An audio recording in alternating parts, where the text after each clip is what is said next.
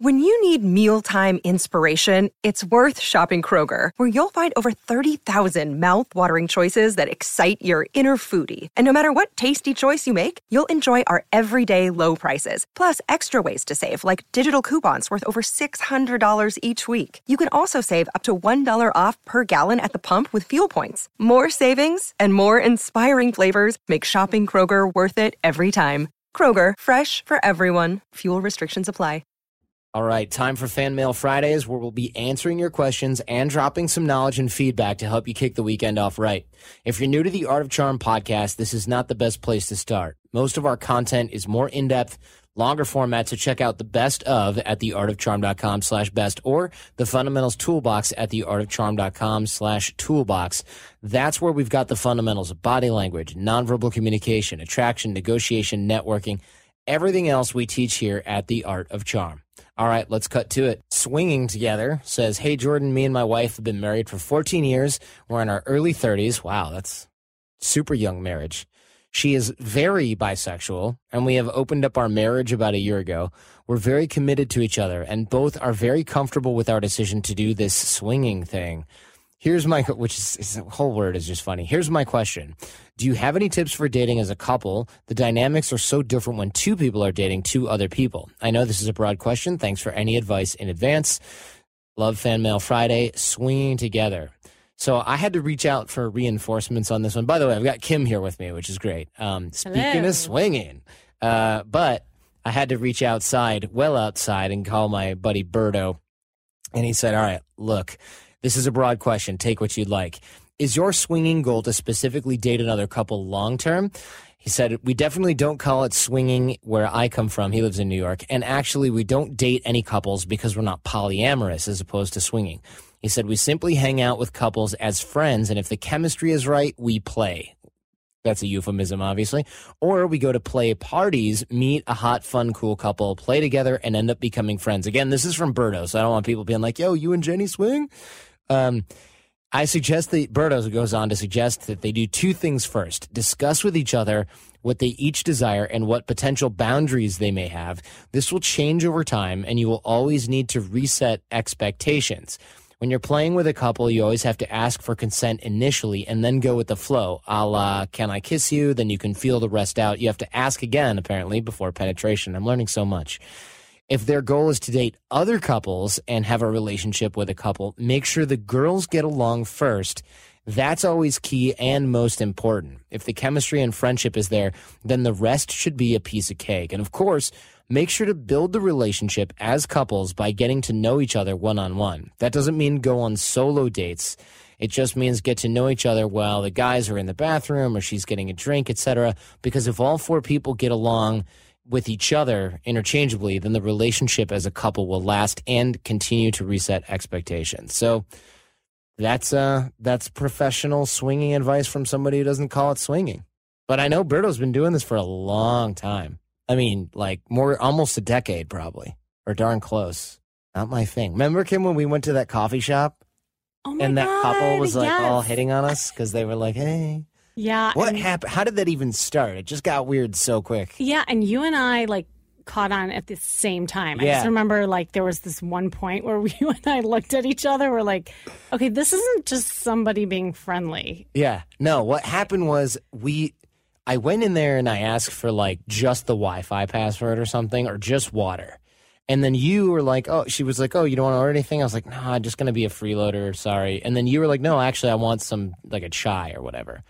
And it was the guy or the girl. I think it was the girl. And then the guy came out of the back, and I was kind of talking with him, just whatever, normal stuff. Then we sat down, and she was also studying at the same time, the barista at this coffee shop, studying something. So we sat down and joined her at a table, only free table. And then the guy came up and started giving her a massage while they were talking to us, and it was super awkward. Yeah.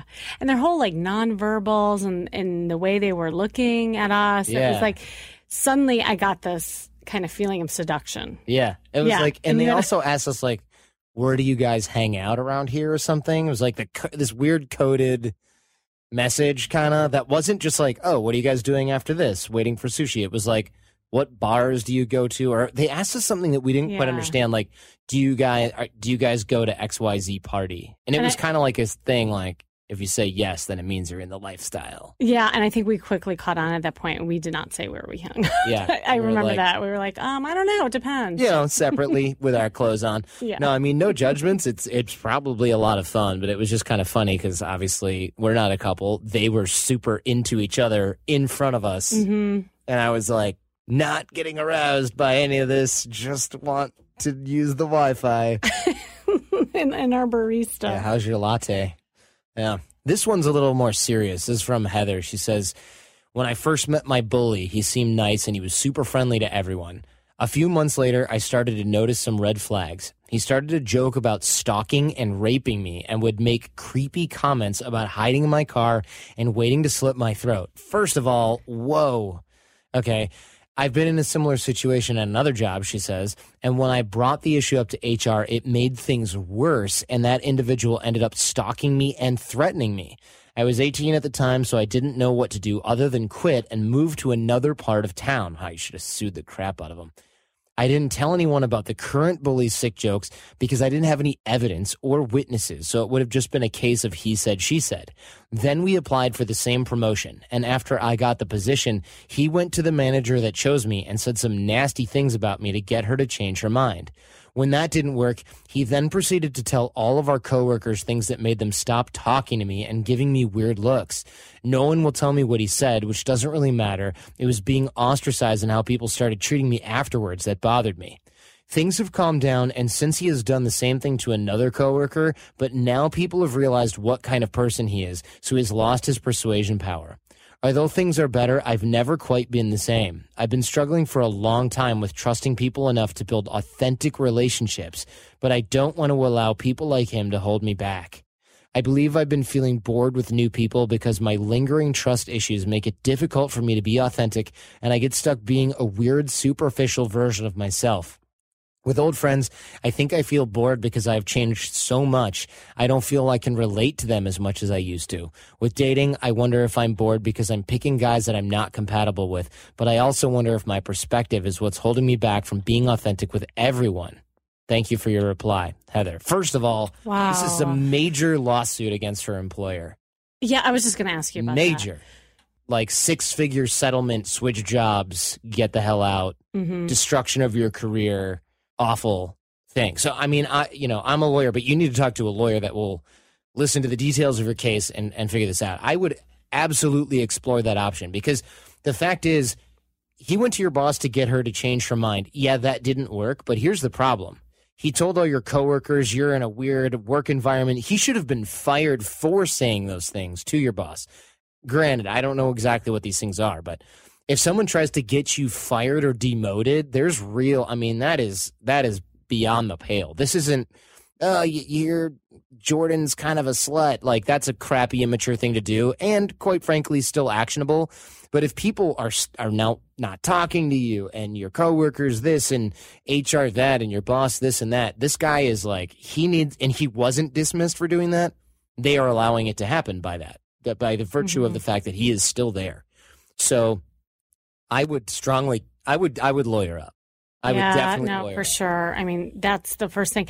And then me, of course, being a therapist, you know, my first impression of this whole thing is, or a question I would ask her is if she's had other history of these kind of situations or abuse, you know? Yeah. Well, as she said in her other job, the guy stalked her and stuff like that after she went to HR, which to me, it's like, what is going on here when someone says, oh, this guy threatened to stalk and rape me, and HR's like, oh, don't worry about it. I mean, where do you live? I feel like if somebody reported that in California, New York, it would be this huge deal. Well, look, the bottom line is she's the victim. And whether or not she's setting this up over and over again in her life, you know, that's by what accident, we don't like subconsciously. Exactly. Because of her history. It almost sounds like too a classic case of PTSD, post-traumatic stress, because of the way she's, you know, acting and reacting and coping. And when she talks about kind of almost, you know, being bored, almost like numbing out. Yeah, in a way. That was the initial email that I actually cut off.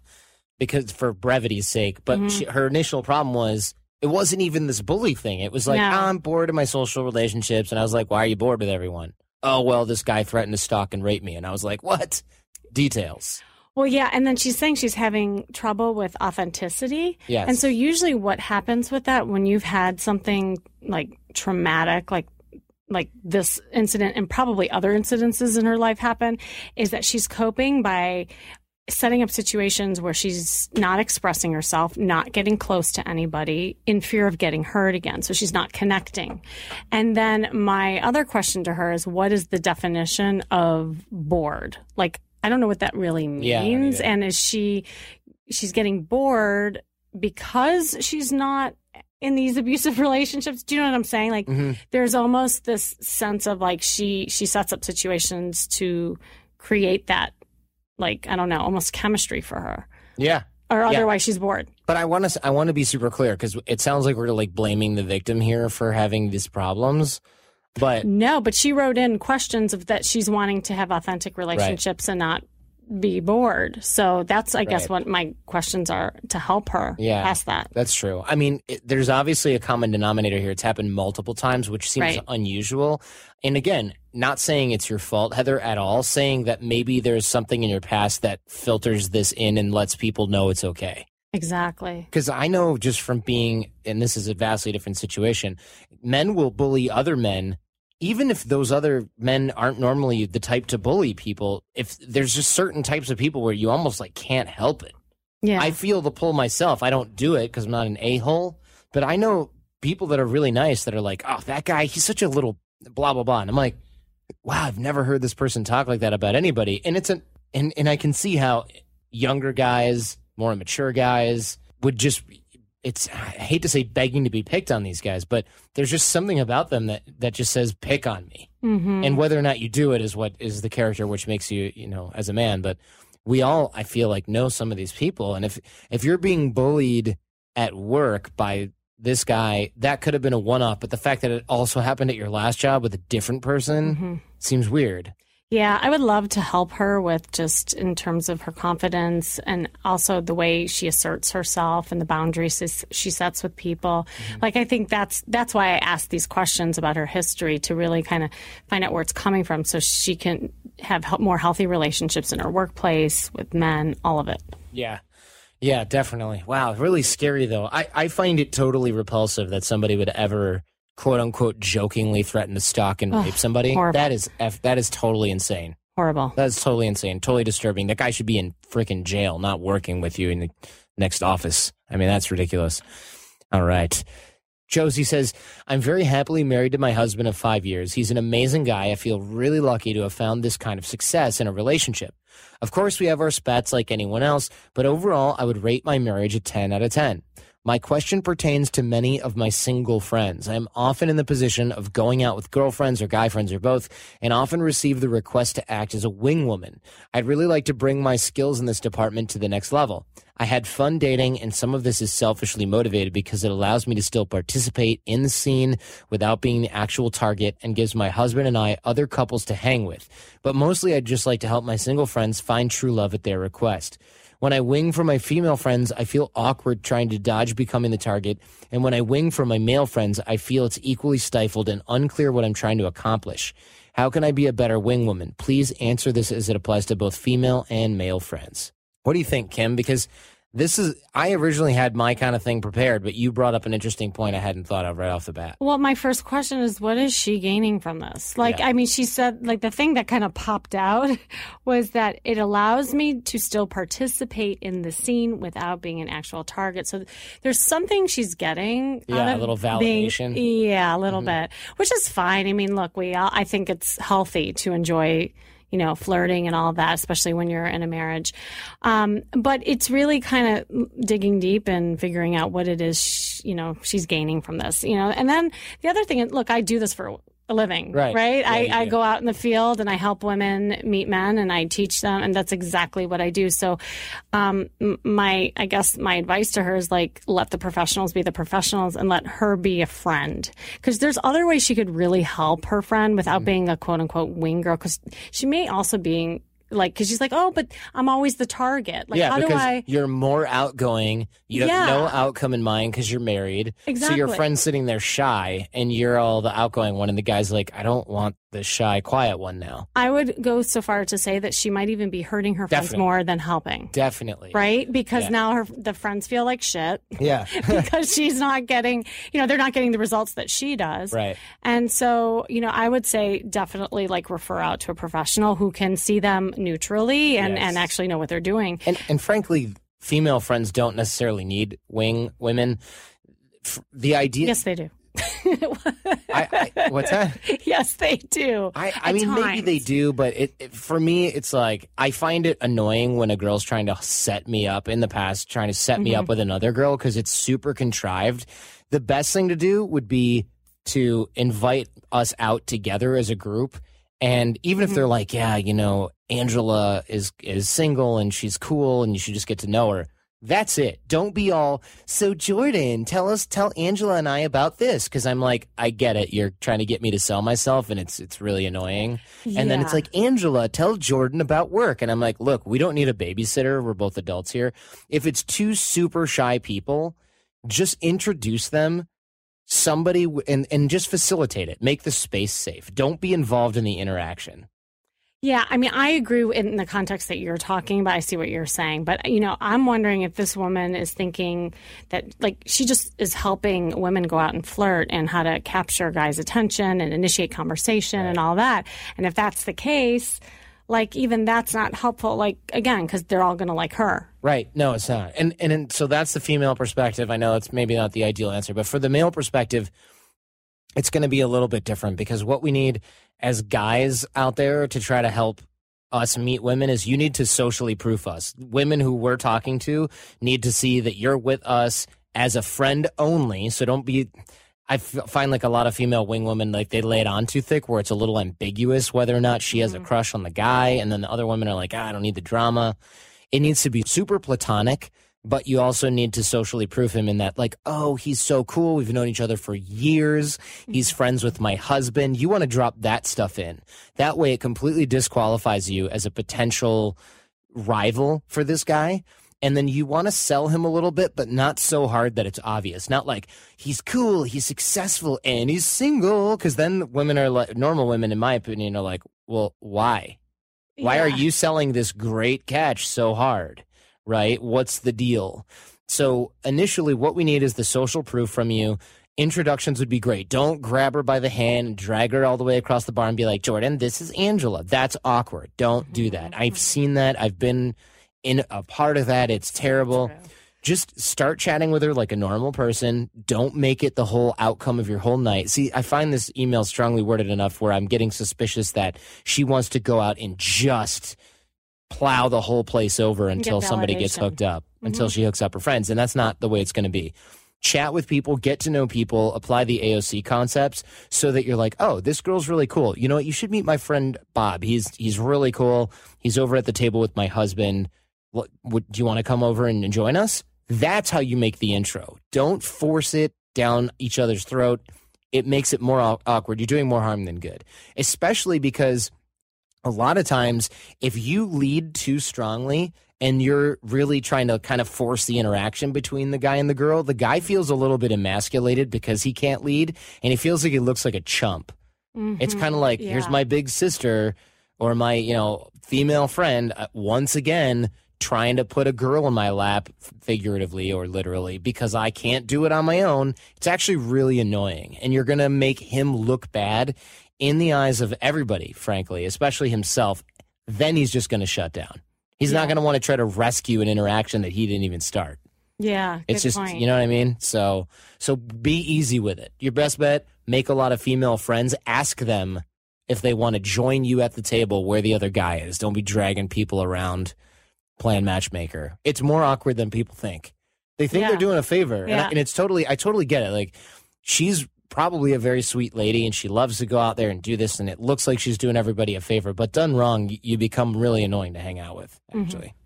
So I hope that helps. Johnny, we know if you listen to the show, you are driven. In fact, we're driven by the search for better. But when it comes to hiring, The best way to search for a candidate isn't to search at all. Don't search, match with Indeed. If you need to hire, you need Indeed. Indeed is your matching and hiring platform with over 350 million global monthly visitors, according to Indeed data, and a matching engine that helps you find quality candidates fast. Ditch the busy work. Use Indeed for scheduling, screening, and messaging so you can connect with candidates faster. And Indeed doesn't just help you hire faster. 93% of employers agree Indeed delivers the highest quality matches compared to other job sites, according to recent Indeed survey. We have hired a lot of team members over the last 17 years. Going through endless resumes, well, that's a time sink. But you know what else is a time sink? Interviewing endless people, because they're all going to give you the best face forward. That's why we love Indeed, leveraging over 140 million qualifications and preferences every single day. Indeed's matching engine is constantly learning from your preferences. So the more you use Indeed, the better it gets. Join more than 3.5 million businesses worldwide that use Indeed to hire great talent fast. And listeners of this show get a $75 sponsored job credit to get your jobs more visibility at Indeed.com/charm. Just go to Indeed.com/charm right now and support our show by saying you heard about Indeed on this podcast. Indeed.com/charm. Terms and conditions apply. Need to hire? You need Indeed. Dylan says, "Dear Jordan, I recently discovered AOC, etc., etc. ... It's amazing." We'll just collapse those paragraphs into that. I appreciate it. He says, "My best friend, I've got an issue with my best friend's bothered me for a while. I think you're the man to provide the best advice. He's 23 years old and completely hung up on his ex-girlfriend from school. They started dating when they were 15, holy cow. She dumped him 2 years ago and hooked up with a new boyfriend within 11 days. Ouch. She's still seeing this guy. My friend has been out for dinner since then with other girls, but he has put his ex on a pedestal so high, no other woman stands a chance at a second date. He's told me he thinks her new relationship won't last, even though it's been over 2 years now, and he's waiting in the wings to try to win her back. He's a successful guy. He's recently won a very high-profile competition related to his career that led to local TV and radio exposure and a huge cash prize. He should be on top of the world right now and enjoying the ample female attention he is getting. Instead, he becomes more bitter and cynical by the day because none of it is helping him win his ex back. He does favors for her at the drop of a hat and will constantly cancel time with the lads at the last minute to still hang out with her, quote-unquote, as friends. I feel that whenever I try to speak directly about how this issue is affecting him and our friend group, he becomes more determined to win her back. I've talked about it with our other friends. None of us have a clue on how to help him move on. Yes, it's annoying as hell for us when he still brings her along on a guy's night out. But more importantly, I want him to stop being miserable and enjoy his life. What do I do?"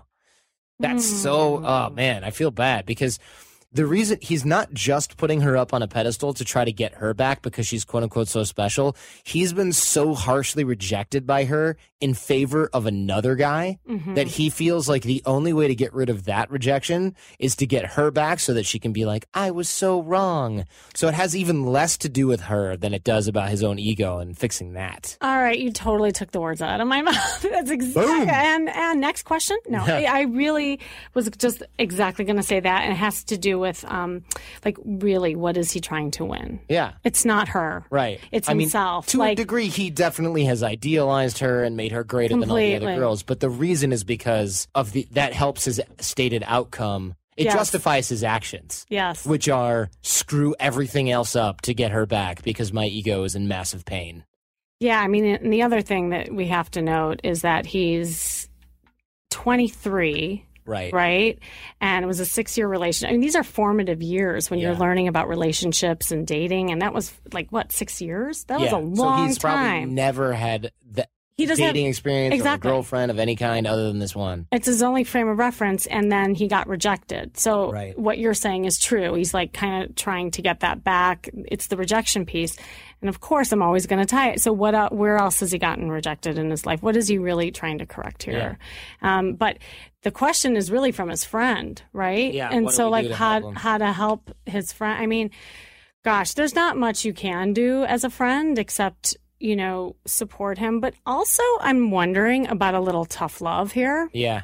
Like, how much are they coddling him? And it doesn't sound like they are, but we don't really know. We don't know. I mean, you know, you may even want to go so far as to say, dude, like, I'm not going to go out with you again, and unless you do A, B, and C. That sucks, but because the risk is he could then say, fine, screw you guys, and then he'll be so much more isolated because he'll only have her to look forward to, and he could get super depressed.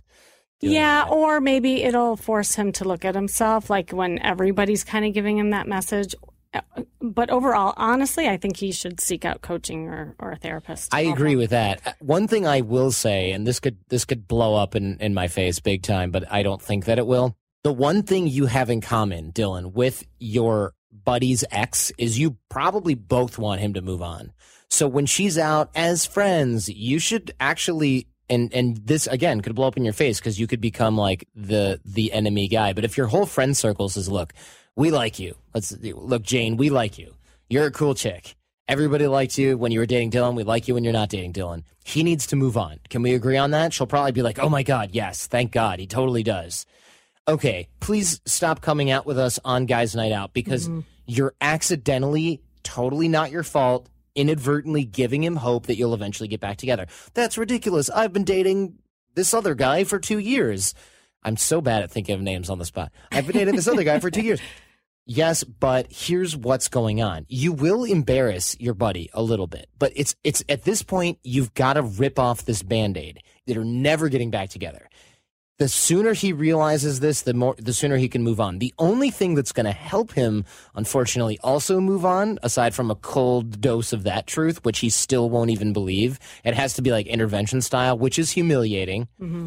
He has to get skills to, because this is a scarcity mindset. He thinks he'll never find anybody like her because he doesn't have the skills to do that. Right. So he needs to work on himself. Now, the bait and switch here is that if he works on himself enough, hey, dude, if you work on yourself enough, Jane might actually like you again because here's what she likes in this other guy. So you've got to be more charismatic and more friendly and more socially connected, more confident and more da-da. So he could work on himself and then eventually he will stop caring about her. But he would start working on himself for the so-called benefit, which probably would never come, of being able to, quote unquote, win her back. That's a tough one, though. That's a tough sell. But I think tough love... You might have to throw the intervention thing in there and be like, look, me, all the guys and Jane need to sit you down and make you realize, like, look, she doesn't hate you. You're not a loser. Right. She just needed more dating experience. You need that, too. You're not getting it because you've imprisoned yourself. Yeah, that's exactly right. And you're dragging us in there with you every time you bring Jane out thinking it's going to happen while we're all trying to have fun because we're just watching you beat yourself up. Yeah, and even though he's broken up, you're right. Every time he sees her, every time he talks to her, every time he just sees her smile, it like kicks him way back into the healing process. Yep. And so he cannot move on. It's like any breakup. You've got to go cold turkey. He's sitting around fantasizing about this girl. And every time she's like, yeah, I guess as a last resort, since my new boyfriend is busy, I'll go out with you as friends in a group. He's like, it's like Dumb and Dumber. So you're saying there's a chance, right? And exactly. And she's like, whatever, I'll get a beer on you because I'm bored. And he's all, oh, yeah. I'm going to do some work on this relationship fix tonight. And you're totally on different pages. I feel bad because his friend is just making a total ass out of himself. Yeah. Like, he's just pissing off his friends. His girlfriend's laughing at him. Her boyfriend thinks he's a joke. That's why he doesn't even mind. I bet her new boyfriend's like, yeah, go out with your ex. I don't even care. It's not gonna it's so not a threat that it's not even a problem. Anyway, moving right along. This is Jake. Jake says, I know it's a topic you try to steer clear of on your show, but religion has been one of my major setbacks in dating. I was raised in a very religious family in the capital of the Bible Belt where I currently live. I'll be going to college for the next 3 years there as well. In the past few years, I've made some life changes. I no longer subscribe to any religion. The problem is that all the girls I seem to be interested in are nice Christian girls.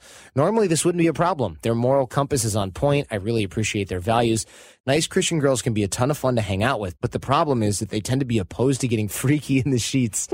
How can I filter in women with a strong moral compass who also wouldn't mind having an actual sexual relationship? I'm not looking for a fling either, but someone I could have a relationship with. Thanks, Jake. I have one answer. Boom. Move. Yes. And the truth is, look, this is a good sign that you're attracting and interested in strong Christian girls. It means you have a good moral compass, that you didn't throw away your moral compass when you got rid of your religion. You kept all the good parts of the religion. You got rid of the crap that wasn't serving you. I applaud that. But yeah, if you're going to college in the Bible Belt at, and I'm making this up, but like something Christian College of Alabama, you're not getting, any. It's not happening. Right. So you've changed, yet everybody around you has not. You have not changed your environment. Right. Thus, you are going to find yourself, it's oil and water. You change to oil, you're stuck. Unless, until you decide not to be. Right. And you know? I think parts of him still have, like, there's a pull of some of the, you know, upbringing and things that he feels familiar with and comfortable with, right? Sure. So it's, you know, moving to a place or having different experiences where he's going to meet, you know, other people who have other experiences so he can really understand what that's all about. Yeah. I mean, even if you have to take a break from college and get a job somewhere, I would go to a larger city up north. I don't know what the Bible Belt is, but I assume it's in the South somewhere. I know. I assume the same thing. Yeah. Go to Chicago, get a job there, or switch schools. I mean, I don't know if you live at home and that's, you know, you can't because you're financing school by living rent free. I don't know. But if you can, take a break, figure out what you want. It's going to be a big deal because college is very formative. The least important thing you learn in college is the stuff you're learning in your classes. So true. Unless you're in a trade school. So go switch schools. It's going to be tough. You're going to be the conservative guy from the Bible Belt who's no longer super Christian. That's fine, though. Or study abroad. Right? Do anything but stay there. Yeah. That's it. You got to get out of there. Next. Auntie Marsha. I call her that because she writes in all the time, and she's, you know, older than me. Old enough to be mother-ish. You mean my age? Yeah. Slightly older. She says, oh, how I wish my son had the financial means and desire to attend AOC. He's almost 23.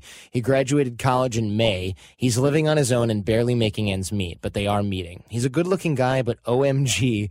He wants a career in TV and film. Tough biz. He had a gig in our neck of the Metroplex this week and slept here a couple nights to shorten his commute. Yesterday, when he left for work as a production assistant, the most entry-level job on the production, he was wearing polyester camo shorts, a wrinkled T-shirt, and Sperry's, which I think are loafers with no socks or something. Yeah, they are. While he was showered, he was unshaven. I suggested he may want to up his game a notch, and his reply was, I'm just a PA. Ah, you and I know that's how you stay a PA. Totally true. Today he had better shorts and a better T-shirt, slightly less wrinkled, but the T-shirt was from World of Beers. His reply, it was free. Oh my God, he's so immature. Is there an AOC podcast or two that addresses how you look and the importance of attire no matter what level you're presently in? I couldn't find one. He does listen to the ones I suggest. Also, I heard you say guys and gals. Kudos for you for including us. You have so much to offer the entire population. You're welcome. This is for men and women, and sometimes I feel like I have to be so unnecessarily explicit about the unisex nature of what we do at AOC, but I get why. Yeah. Oh my goodness, man. Okay, first, can I just say she can't be that old because she said OMG like 3 times. I think she's just hip. She's a hip older. She's hip. Yeah. Yeah. I mean, I would love to do a podcast on just the subject alone, of course. Yeah. I mean, look, I was probably like that at 23. Yeah. Not quite as bad. I still dressed nicely. Mm-hmm. But I was still kind of like, whatever. And I know tons of guys that were like, oh, World of Beer is cool, bro. Or like, you know, they wear some porny thing. I saw a guy in a Pornhub T-shirt the other day. And I was just like, oh, God. Ironic or not, you are super ostracized by everyone you even walk near. You don't even know. But you do have to dress for the job you want. Doesn't mean you got to wear a suit every day just because you want to be a professor. But you got to outdress your colleagues. Always. That's the rule. Outdress your colleagues. I'm not saying you got to look 3 levels above everyone. You'll probably just get ostracized, beat up, whatever. But like if you're a PA, wear clothes that fit, T-shirt that's professional, well-fitting. Because, look, if I'm looking for a PA to move up the next rung, I'm not going to pick the biggest schlep. I'm going to pick the guy that looks the part, all other things being equal. Of course, I want somebody who's got the experience I feel can handle it. But you bet your butt I'm judging based on the way you look. If you look like you rolled out of bed, showered but didn't shave, wearing a World of Beers wrinkly T-shirt, I'm not going to trust you with anything above the level where you are. Well, you know I love the subject, obviously, yeah. Given what I do. And I take people shopping and I teach them about this stuff. Look, it takes 30 seconds to make a first impression, probably less now, they're saying in research. And people are judging on 2 things, the clothes that you wear, and the attitude that you have. And so everything that you put on your body is a message. It tells a story about who you are in the world. It's not even what you say that's important as how you look. So yeah, whether you're a PA or you're a lawyer or you're a doctor, again, it's a mindset. And actually, there's been studies that show that you will be more successful and your performance will go up just based on the clothes that you wear, because there's also a shifting that's happening in your mind. There's even a term that they, I think it's called enclothed cognition. New York Times put out a an article about this, and they actually saw shifting in the brain and that people perform better when they wore certain clothes, right? Yeah, for sure. I mean, like what I'm wearing now, this is at-home stuff. This is chill stuff. I would never go anywhere important wearing these, like, Lululemon pants and a t-shirt. I just won't. I'm going to change before dinner, even though I don't have to impress anyone, because I'm not even, there's a fog that gets lifted when you change into things that fit nicely, snugly, are clean. The fact that he doesn't realize that means that he's 23 and nothing more. But the fact is, if you look sharp, you will start to lead a little bit in your role. You'll feel a little confident. When you start to lead a little bit more, that's what people notice about you. Not the fact that you just showed up on time and you can hold the mic, the boom, or whatever. Well, and this becomes the confidence issue too, right? Like, maybe I wonder, like, does he see himself moving up? Does he want to move up? Does he have low confidence? You know, that kind of all, like, goes hand in hand too with how he's putting himself out there. And the other thing I want to say is he doesn't have to break the bank to look put together. I mean, he could go to, like, H&M, get some nice fitted clothes and really look sharp. Right. And any t-shirt you got for free, don't ever wear that again. Throw it away. If you got it, throw it away. Donate it to Goodwill. If you got it for free, it better look awesome. Like, I get a lot of cool free stuff from companies or whatever, and I've gotten some free t-shirts from construction companies that, like, they fit rad and they look really good. I still wouldn't wear that to work. That's a workout shirt if it looks good and it was free. Right. Everything else, no. You need to dress nicely. Buy clothing for work. Yeah, that you want. And that fits your body. Yeah, the reason the free stuff, not just because all free stuff looks bad, it's because since if you buy it, you know it looks good on you and feels good. If you get it for free, But if you put your money where your mouth is, then you know it's suitable.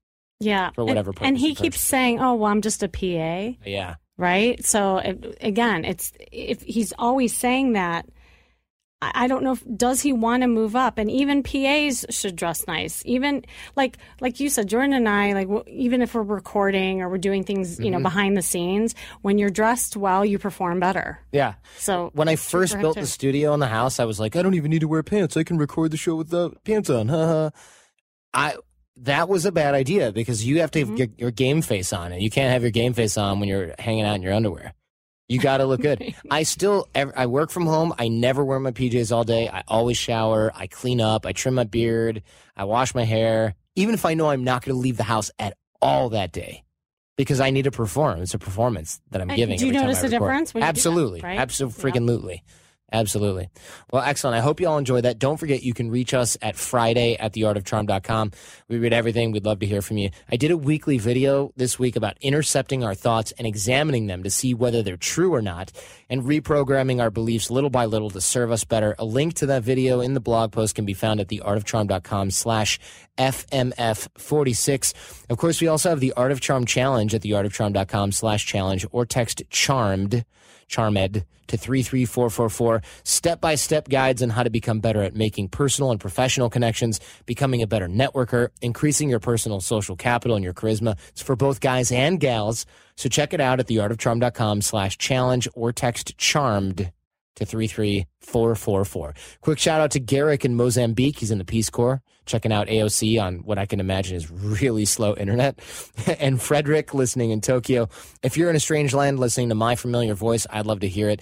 Hit me up. I'll shout you out. More from AOC at theartofcharm.com. Now have a great weekend. Get out there and connect, and leave everything and everyone better than you found them. Thanks for listening to The Art of Charm.